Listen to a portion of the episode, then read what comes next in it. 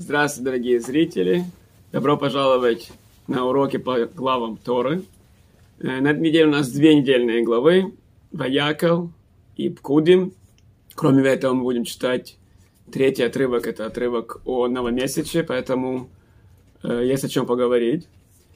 И мы заканчиваем целый хумаш, мы заканчиваем целую книгу, книгу Шмот, Хазак, Хазак, Ванис Хазак. Однако, несмотря на то, что вроде бы много очень материала, если вы посмотрите эти две недельные главы, э, повторение. На самом деле, если вы посмотрите, практически нету комментариев. И мы теперь насто- по-настоящему наконец-то строим мешкан.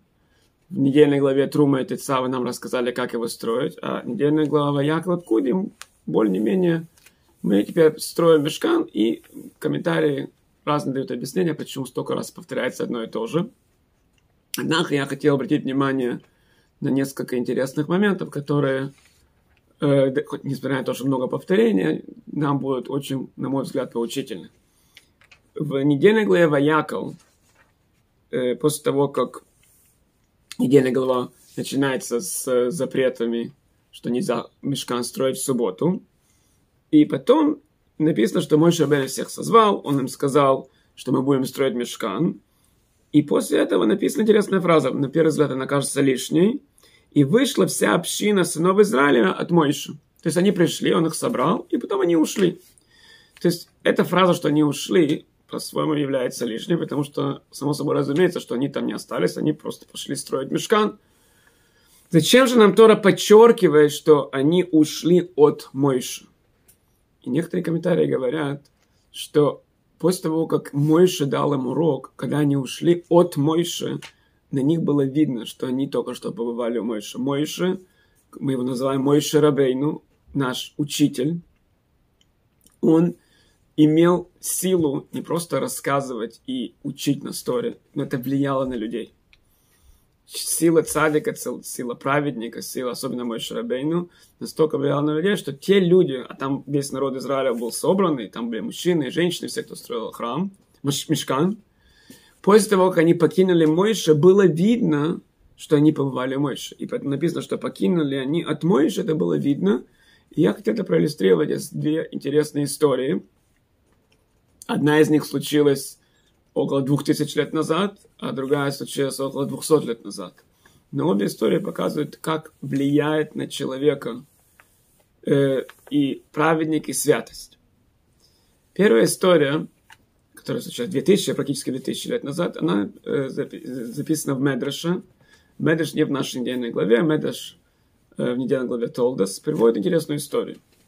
Когда римляне захватили Иерусалим, это была эпоха значит, разрушения второго храма. И римляне захватили Иерусалим. Они, когда, значит, когда враги, написано, э, враги зашли в Иерусалим, э, на самом деле там не, не, не четко написано, какой момент это происходило. Некоторые говорят, что это было время греческого восстания. То есть написано, что враги. Написано, что враги вошли в храм. И они, написано, что они боялись. Некоторые объясняют, говорят, что они боялись войти в храм. Некоторые говорили, просто они хотели, чтобы евреи вошли, потому что евреи знают все входы и выходы. И враги, они сказали, что пусть еврей первым войдет, пусть сначала войдет еврей. И они нашли, действительно, был такой Йосиф Мешиха, или Мешиса, там э, разные мнения. Он, как вы сами понимаете, был не самым большим праведником. То есть он был еврей, который был готов осквернить, первым осквернить храм. Это времена второго храма. Значит, он первый кто согласился осквернить храм, и ему сказали, ты заходишь первым, и ты можешь взять все, что хочешь. Хорошо. Йосиф зашел в храм, и он вышел с минорой. Красивый золотой подсвечник, и он взял себе минор, ни, ни много, ни мало. Э, ему сказали, нет, это уж слишком. Слушай, ты простой мужик. Зачем тебе прям таки целый с, с, с золотой семисвечник? Возьми что-то другое себе. Он говорит, нет, нет, а ему сказали, ну ладно, иди, возьми что-то другое. И тут он сказал, я больше туда не пойду. Он сказал, что мало того, что я разозлил своего господина, то есть Бога один раз, вы хотите, чтобы я второй раз туда пошел? И а, а, тут же было дело принципа. Они ему сказали, иди второй раз, они ему сказали, там, предложили ему на три года их, его лишить обязанности платить какую-то пошлину. Он сказал, я второй раз туда не пойду. И приводится в Медреше, что его страшно, там, страшно, как его замучили до смерти, но он второй раз не зашел. Комментарии, более современные комментарии говорят, что же действительно произошло. И человек, который опустился настолько низко, который был, то есть он как бы был ниже даже, чем враги, которые враги как бы не хотели зайти в храм, он опустился настолько и взял, на минуточку, он взял, готов был себе забрать минору. Как он изменился и сказал, ну я больше не пойду, и действительно его замучили, и, то есть он, то, что называется, раскаялся. Так, э, если не ошибаюсь, был Рабхайм Шмулевич, который говорит, что он побывал в храме. На него повлияла эта святость, очень интересно, да, он был очень низко, да, он был грешник, но он побывал в святом месте. И когда он побывал в святом месте, хотя он не зашел в это святое место по таким благим намерениям, но святость на него повлияла. То есть вот это, это связано напрямую с нашей недельной главой. Мешкан – это святость. Святость влияет на человека, хочет он, не хочет. Человек, когда соприкасается со святостью. Это, кстати, может быть не обязательно. В наше время тоже мы не можем, мы, нам нельзя ходить на, на, на храмовый город, а наоборот, евреям запрещено ходить туда. Но у нас есть синагоги, у нас есть святые книги, у нас есть святые учения. Любая святость, какой бы либо мере еврей не прикасался чему-то святому, оно на него влияет. Вторая история, уже поближе к нам, она произошла около 200 лет назад, и тут уже не святость храма, а действительно святость садика, более похожа на э, в нашей недельной главе, то, что было написано, э, рассказывает эту историю про большого был рэбер Шломе Карлина. Шломе Карлина, сейчас есть э, даже несколько знаменитых ветвей карлинских хасидов.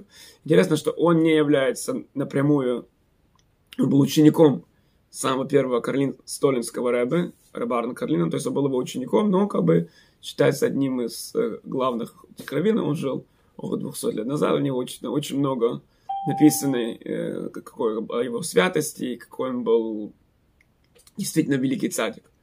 В конечном итоге написано, приводится, что он погиб для освящения э, имени Божьего.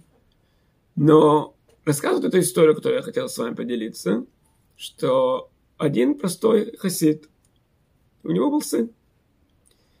И этот сын потихоньку, потихоньку, потихоньку, к сожалению, отходил и отходил и отходил от Теруктора. И все, он уже практически ничего не соблюдал. И его отец уговорил, пойдем все-таки к Рэбе. Э, как бы попрощаться, этот сын хотел покинуть отцовский дом, пошли все-таки. И он привел к этому Шломе Карлины, и Шломе Карлин с ним говорил, действительно, как бы ни, никакого влияния вроде бы он не привел на него. Но потом, когда уже уходил этот э, юноша, Шломе Карлина ему в дорогу сказал, Эфшер, вот эти два слова на идыше, Эфшер дох. А, а может быть все-таки. Может все-таки. То есть может все-таки ты когда-то вернешься. И покинул, он полностью отошел. Он полностью отошел от чего-либо святого, он полностью стал э, в жизнь как полностью не еврей. Много лет спустя э, был принят какой-то местный указ, который был направлен против евреев. И евреи пытались что-то сделать, как-то его отменить, и они узнали, что один из чиновников, местных чиновников, на самом деле это еврей, который, к сожалению, все бросил, и, к сожалению, если вы знаете истории, когда иногда они больше приносили вреда евреям, чем даже не евреи. И евреи послали делегацию к этому чиновнику, который бывший, если так можно сказать, бывший еврей. Кстати, эта фраза «бывший еврей» нет такой фразы. И, если человек родился евреем, он, он евреем и умрет как бы он низко не опустился, он всегда может вернуться. Однако, как бы называется образом бывший еврей. Вот евреи послали, евреи этого местного города, послали делегацию к этому чиновнику. И они к нему пришли и сказали, что вот, может, вы можете как-то помочь, все-таки как-никак. Они ему сказали, и он им сказал, знаете, я могу помочь, но за одним условием. И он им рассказал то, что он был вот этим юношем. И он сказал, что с тех пор какой бы грех он ни делал, а он э, за свою жизнь много чего натворил, он всегда где бы он ни грешил, что бы он ни делал, он слышал вот эти отголоски. Эфшадох, эфшадох, а может быть все-таки, а может быть все-таки. Так он сказал, слушайте, товарищи евреи, если вы каким-то образом, как бы вы вымолите, я не знаю, вот если вы можете вот с меня снять вот эти слова, которые все время мне, мне жить не дают, так я вам помогу.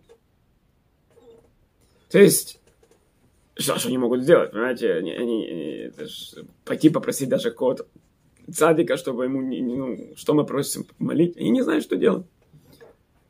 И вдруг один из хасидов, которые пришли к нему на, эту, э, на встречу, он, ну, и терять нечего, он подошел к нему, к этому чиновнику, схватил его за его одежду и начал его трясти.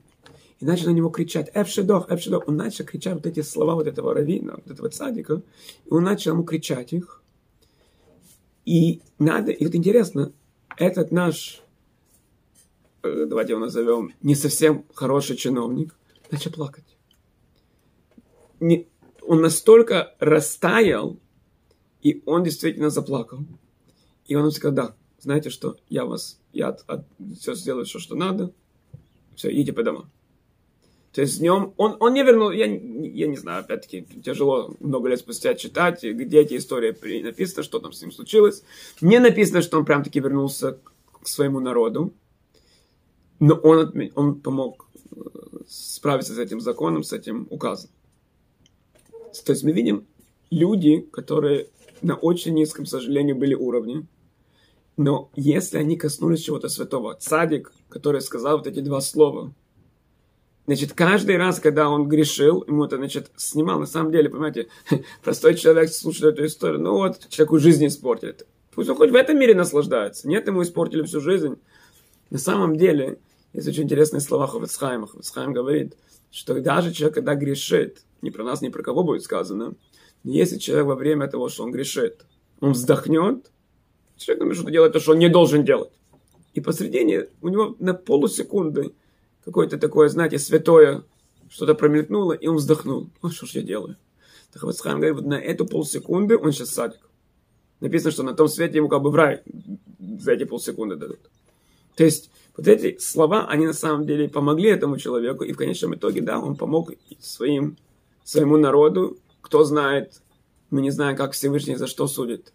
Но если кто-то из нас когда-либо что-то, особенно когда в наше время все-таки есть, конечно, как и былые времена, у нас есть тоже цадики, у нас есть праведные люди, у нас есть много уроков, у нас есть много святых книг, у нас есть синагоги.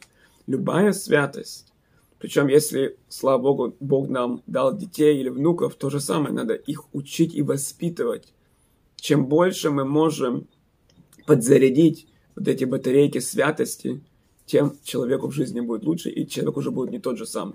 Точно так же, как вот в нашей недельной главе написано, что Мойше, когда люди покинули Мойше, было видно, что они были у Мойши.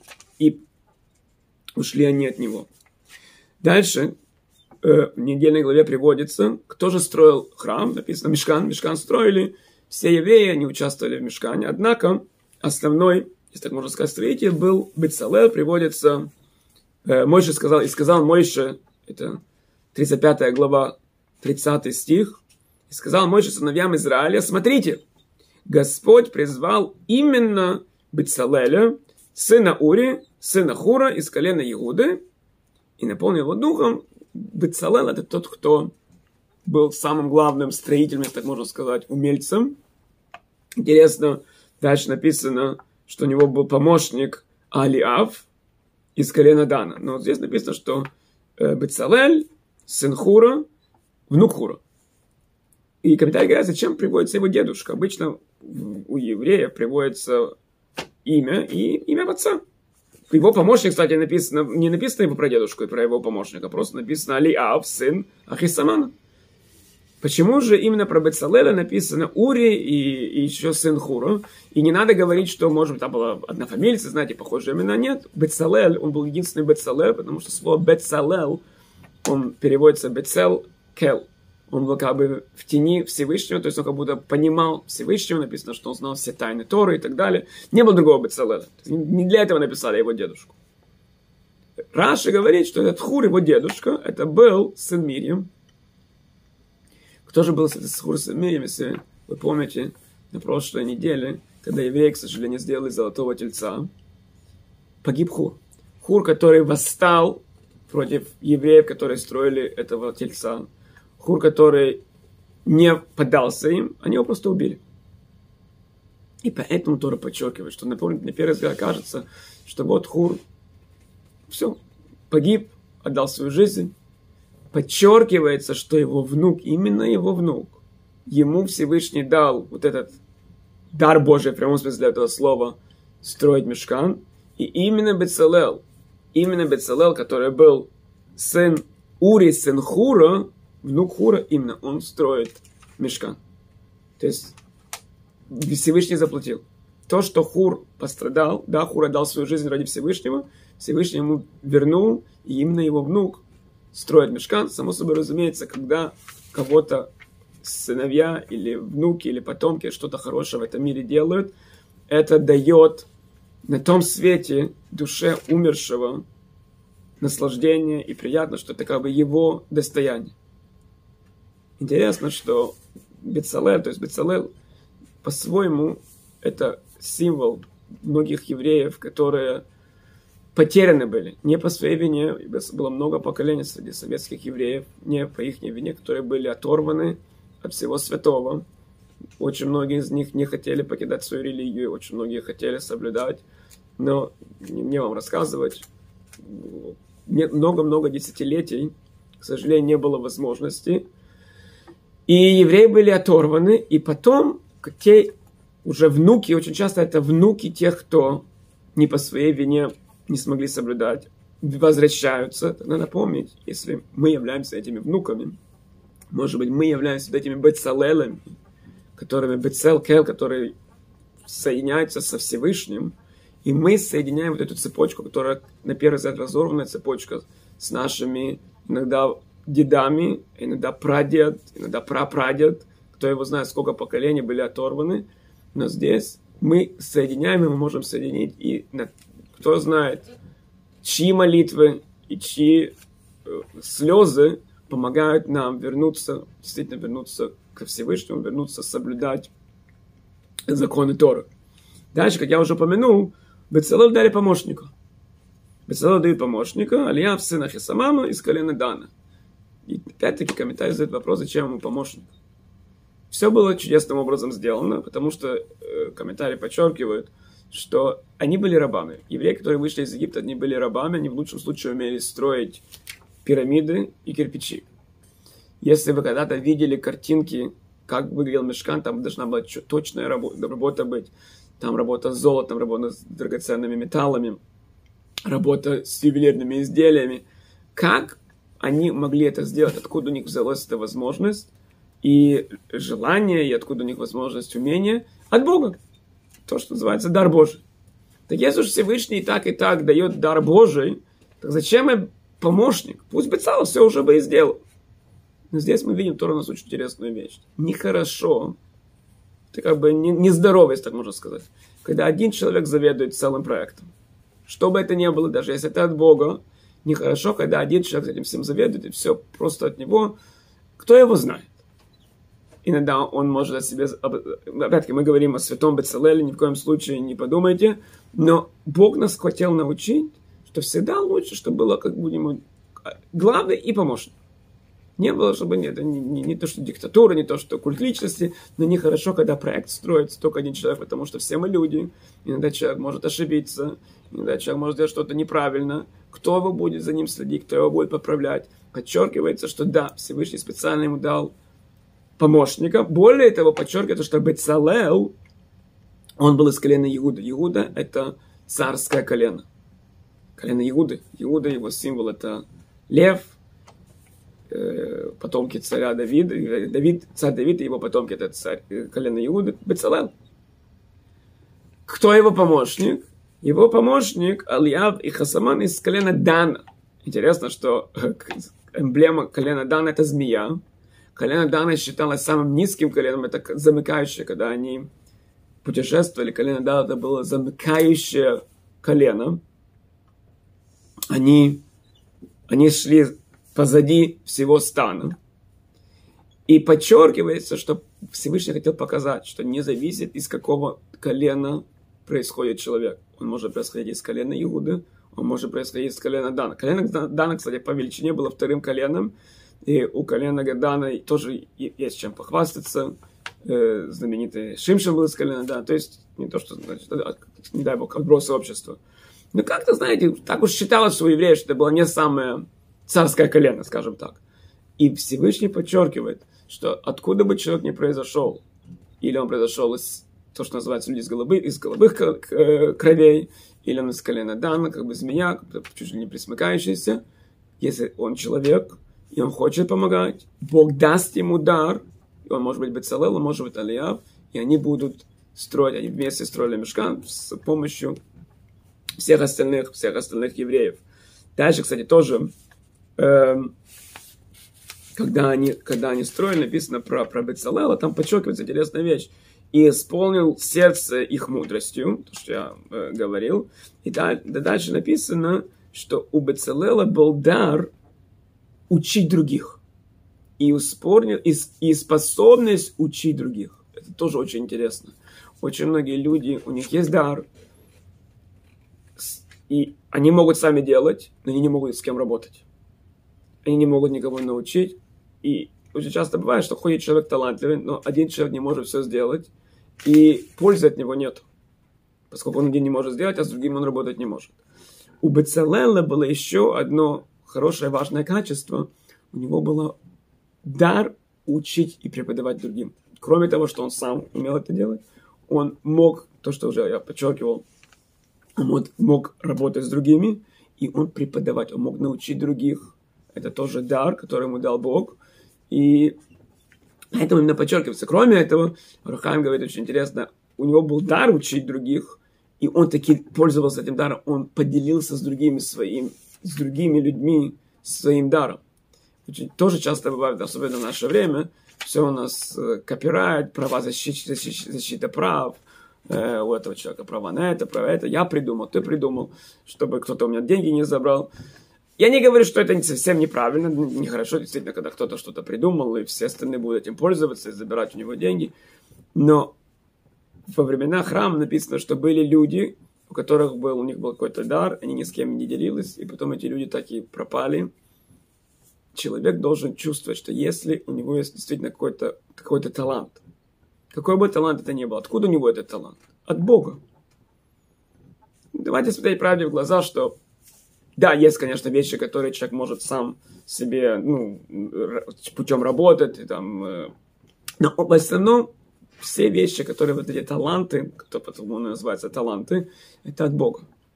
И если кому-то Бог действительно дал какой-то талант, каким бы этот талант ни был, и это если человек может что-то объяснить, если человек может что-то руками сделать, если человек может что-то построить, иногда человек может кого-то успокоить.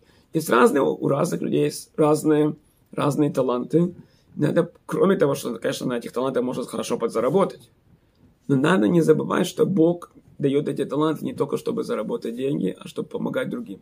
И если у кого-то действительно есть возможность кому-то другому помочь, если у кого-то есть талант, каким бы он ни был, или выслушать кого-то, или помочь кому-то советом, или кому-то материально. Да, человек имеет право зарабатывать деньги таким образом, но не забывать, откуда у него этот талант, и то, чтобы Бецалел и у него был как бы два таланта. Во-первых, Бацалал мог сам это делать, и кроме этого, то, что написано в 35-м предложении здесь, исполнил сердце учить способность учить, учить других. Это важная вещь, когда человек, оно есть, не, не, не стесняться при, помогать другим, учить других и делиться то, то с чем Всевышний вас э, наградил. Э, еще интересный момент, если это все было недельная глава Якол, если вы посмотрите недельный глава Пкуды, когда евреи уже действительно на самом деле строят мешкан, много раз повторяется интересная фраза. Написано, что они э, сделали э, это, сделали это, как заповедовал Всевышний Моше. Эта фраза повторяется несколько раз. Я не читал сколько. Э, и прикрепили они, сделали, как повелел Господь Маше. Следующий абзац. И сделали не это, сделали это, как повелел Господь Маше. Сделали не это, как... То повторяется, повторяется, повторяется.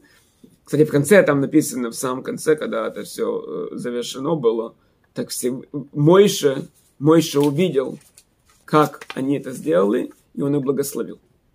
Там тоже подчеркивается, это в 17, в 17 предложении, подчеркивается, что, что Мойша увидел, это было в 17 предложении, когда Мойша увидел, как евреи это сделали, как, как по слову Господа, и он их благословил.